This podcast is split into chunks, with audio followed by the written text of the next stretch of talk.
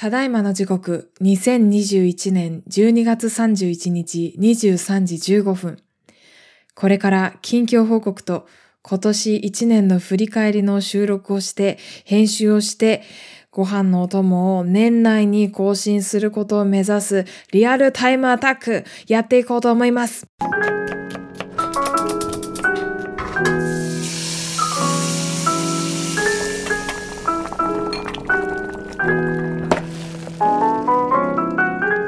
この番組は惑星科学を専攻する大学生春名誠が日常をありのままに語りその成長を記録するポッドキャストです。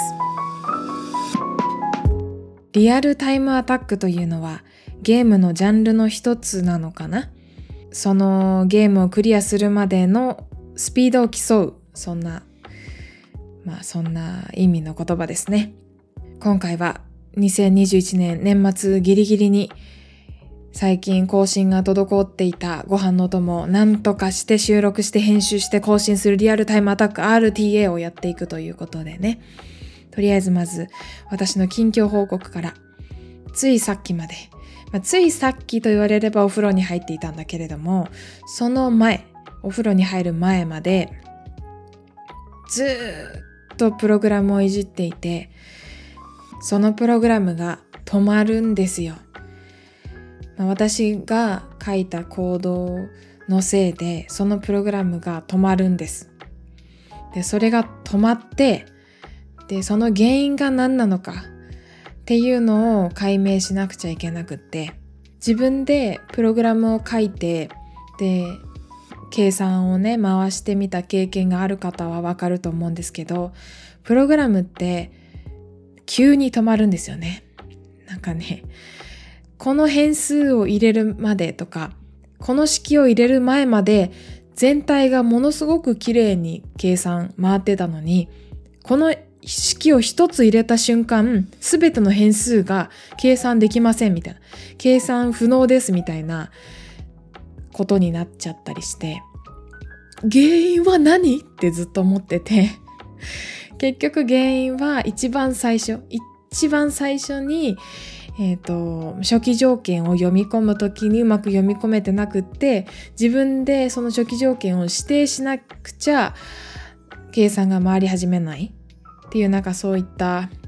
原因でした。前に一度計算を回した時は全く同じ式をそのプログラムに書いて、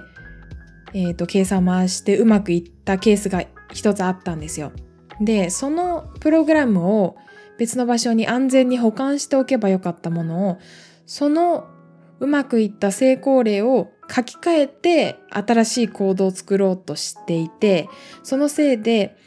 何が原因でうまくいかなくなったのかっていうのが全くわからない状態から一からプログラムをもう一回見直して書き換えるっていう作業をしていてかれこれもう一週間ぐらいずっとああでもないこうでもないああでもないこうでもないっていうのを悩んでてで最近のそのご飯のお供の更新がね全然できなかったのはもう大学にこもる自宅にこもるっていうずっとそういう生活をしてて夜寝るのは3時起きるのはあの もう起きるのは9時とか10時とかなんですけど大学行ってでご飯もね適当でもうコンビニ飯か何も食べないかただご飯かうどんかみたいな生活をしててで今私実家に帰ってきてるんですけどおばあちゃんに栄養失調だって顔がもう全然こう顔色がすごく悪いしなんか痩せ細ったみたいに見えるからあのたくさん食べなさいって栄養のあるものをたくさん食べなさいって言われるくらいもう見た目げっそりしてたらしくってそれもそうだ。その実家に帰ってきた前の日はあの睡眠時間1時間だしその前の日は夜中の4時半まで作業してて翌日えー、と午後1時からバイトがあったから11時まで、まあ、寝てはギリギリまで寝てはいたんだけどその何分その寝寝始めた時間がもう遅いから体内時計狂いまくりでもうすごい体調悪いしあと夜中にね頭使ってブドウ糖が消費されてお腹空いたからってドカ食いして甘いものドカ食いしてみたいな。で顔中ニキビ顔中ニキビだらけでみたいな。そんな状況で 心がすさんでいたんですけどついさっきその原因が判明してしかも前に計算回した時よりもあの正しい計算をしている自信があるコードであの計算を回すことができてで今その計算が終わるのを待ってる。あと1時間ぐらいかな。で計算が回るのででそれを待ってるっていう状況ですすごい嬉しいなんか今年の問題を今年中に解決できたっていうのはこれすごいいいことですね父も母も祖父も祖母も私がそのパソコンでいろいろいじってるのを見て「何そのちっちゃい字読んでるの?」とか言ってうん、もうなんか何をやってるかさっぱりわからないみたいな。わからないから助けてあげられないし何をあのもう何もこう変わってあげることもできないし何か全然力になることができないみたいなことを言われて、うん、でもまあ私の仕事なのでねなんとかうまく計算が回ってで年明けすぐあのー発表があるのでその準備を明日からまたしないといけないと。で今日中に年内に計算が回んなかったらそれを諦めてその計算回すのを諦めて前うまくいった結果を使って発表しようと思ってたんだけど今日うまく計算が回るはずなのでまだ結果見てないんですけどあの回るはずなのでちゃんとしたデータを使って計算を回すことができるとあの違うわちゃんとしたデータでプログラムで、えーと、発表することができるということでだいぶ気が楽になりました。はい、もうねあのー、すごい全然収録もできてなかったしあとあれだな。あのー、前の前の前ぐらいの回かな。前の前の前の前かな？わかんないけど 次回は生態の話しますって言って全然しなくて、マシュマロの話、マシュマロの回答した回とかもあって、もうバッタバタだったわけね。そのコントロール、自分のやりたいことのコントロールが取れないってこんなにもストレスなんだって思うくらい、もうあの全然うまくいってなくってそれはもう私、まあ、忙しいのももちろんそうだけど私の自己管理ができてないしそのスケジュール管理とかタスクの管理とか全然うまくできてなかったからっていうのがすごいそうなんだけどただまあ大変でしたねっていう。まあそんな最近の私の生活でした。というわけでじゃあ次今年の振り返りですね。今年はね本当に低迷してた。なんか全然何事もうまくいかなかった。印象があります。全体的に。というか去年までが多分すごく良かった。うん、どうなんだろう。まあ、運勢のあれはよくわかんないけど、体感的に、その去年まではもう絶好調イエーイみたいな、やりたいことめっちゃできるぜイエーイみたいな感じだったんですけど、今年は結構こう波があって忙しくって夏はだって大学院入試があったし冬はこの研究があってねずっと忙しいしというのでなんかねすんごいずっと忙しかったし自分の好きなことも十分にできなかったしあとバイト三昧だった。10月にバイトを再開してから人手が足りないっていうんでもうシフトも週4とか週3とかでずっと働いててでお昼も働いてっていう生活でなんかそのバイト自体がすごい楽しいのでそれはいいんですよね。みんなに会えるしすごい楽しいしうん。すごい良かっただけど全体的に言ったらこう自分のこの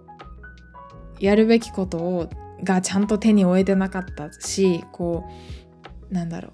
低たらくぶりを発揮したなっていうそんな一年でした。でここでいくつかこう今喋ってる私の頭の中に浮かんでいるのが2つ2つあります一つはご飯のお供でもたびたび登場するアルバイト先の会長。70代の女性なんですけど毎日毎日夜遅く、えー、11時ぐらいまでお店に立ってでお店が忙しい時は裏に回って食器を洗ったりグラスを片付けたりそういった、えー、仕事もしながらで常連のお客さんのお部屋を回ってあの挨拶したりその何？あの食器を片付けたりとかいろいろこうおもてなしをしながらっていうそういった今でもバリバリに働いている私の尊敬する会長の言葉で私が若い頃はみんなが休みの時に働いたと。クリスマスとか年末とかみんなが休んでる時こそ働いたっていうそういった言葉があってやっぱり何か大きいことを成し遂げようと思ったらみんなが休んでるから休んでいいやとかそういうの関係なくただ自分の目標に向かってやるべきことをやらなきゃいけない時もあるんだなっていうなんかその言葉の重みっていうのをすごい感じたし私はこれをちょっとね胸に刻んでね頑張っていこうかなって思った最近のエピソードがありましてその言葉。ですね。それを来年の目標にしようかな。そう。あの楽しい時はあの楽しめばいいしあの遊びたい時は遊べばいいんだけどなんかちゃんと自分のやるべきことをやってグダグダしないっていうのが大事だしあの遊ぼうと思えば忙しくてもこう時間を作って遊んだりすることって可能で逆に暇じゃないと遊べないわけじゃないんですよねだからやるべきことをちゃんとちゃんとずっとえー、コンスタントにやり続けてで遊びたかったらプラスアルファエネルギーを使って遊ぶっていうそういったこうパワフルさっていうのが若いうちにしかもしかしたらできないことなのかもしれないからもうそれをね やりややってやろうっていう気持ちで来年は頑張ろうと思います。であともう一つ頭の中に浮かんでいる言葉言葉っていうか、えー、ことっていう来年特に頑張りたいことっていうのがあの健康面で一つあります。で実家に帰ってきたら父がねあの去年体を壊しましてで俺はもうお菓子をやめると。お前が次正月に帰ってくるまで俺はお菓子を食べない。3ヶ月かな？3ヶ月えー、お菓子を全く食べなかったそうなんです。で、久しぶりに父の顔を見たら、もうね、顔色がすんごくいいの。10歳ぐらい若返ったねって思うくらい顔色もすごくいいし肌ツヤもいいしあとちょっと顔周りがすっきりして目鼻立ちがねくっきりしてうちの父はねあの結構こう目鼻立ちくっきりしてる方というか顔が割と濃い方でで TikTok でさあの TikTok とかインスタとかでお父さんとかお母さんが昔めっちゃ綺麗だったとかめっちゃかっこよかったっていう動画流行ってるじゃないですか。あれがねうちの父もできるくらい昔は割と、えー、イケイケだったというかわりかしねこうあかっこいいじゃんパパっていう感じの昔の写真を見てあかっこいいじゃんパパみたいな感じのタイプなんですよね。でその父その昔の写真の父に近づいたっていうかだからすんごいこうなんだろうね多分内側からすごい綺麗なんでしょうね。こう体の巡りもいい感じがしましたもん。血液サラサラって顔してましたもんね。だから、あ、やっぱ砂糖良くないんだ。お菓子良くないんだ。ちゃんとこう健康な生活をしようと思ったら、母がね、一生懸命、あの、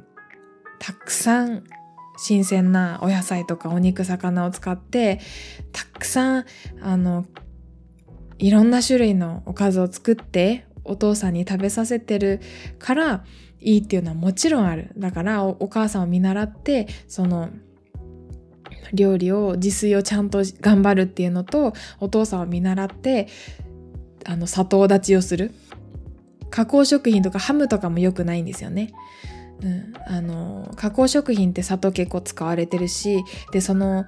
何て言うの人工甘味料ほど、うんと、肝臓に負担をかけたりとかあとなんだろうこのホルモンバランスを崩しやすいっていうのを最近本で読んででその本も、えー、またまとめてご紹介したいなと思ってるんですけどその太る原因がホルモンバランスにあるっていうかホルモンの影響がものすごい強いっっていうのを書いた本があってそれを最近読んだんです。ででその話もしたいなと思ってるんですけど、まあ、とりあえずそのお砂糖をやめる、うん、お菓子を食べたりまして夜中に食べたりっていう習慣を完全にやめたいなって思ったのはその父のもうピッカピカの顔を見て あやっぱちゃんと私もしなきゃダメだ。ちゃんとできるんだって思ってやったらちゃんとこう砂糖立ちをねちゃんとやったらこんなに健康になれるんだっていうのをもう眼前に見てしまってちゃんとやろうと思ったのがあるのであなんか今年の振り返りっていうよりなんか来年の目標みたいな話になりましたけどそれでもいいですよね。うん、今年はすごくあのなんだろう自分の手綱を自分で握れなかった年だなっていう反省がすごくあるので来年は時間的にもゆとりができるはずだからちゃんとスケジュール管理とかタスク管理をちゃんとして自分の食生活とか自分の生活掃除とかいろいろこのバランスも見直してうんと頑張っていきたいなって思っています。はい現在の時刻23時44分そろそろ編集をしないと年内にアップすることが難しいので この辺で 終わりにしようかなと思いますけど今年はご飯のお供も1周年を迎えまして本当に皆様が聞いてくださっているおかげです。ありがとうございます。マシュマロもねコメントも、えー、ツイッター上のコメントも増えました。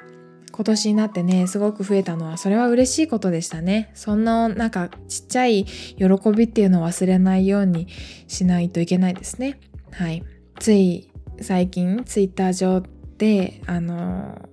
私のポッドキャストこのご飯のお供についてノートノートってあるじゃないですかいろいろこうブログみたいにしてまとめられる、えー、そのツールを使ってご飯のお供を紹介してくださった、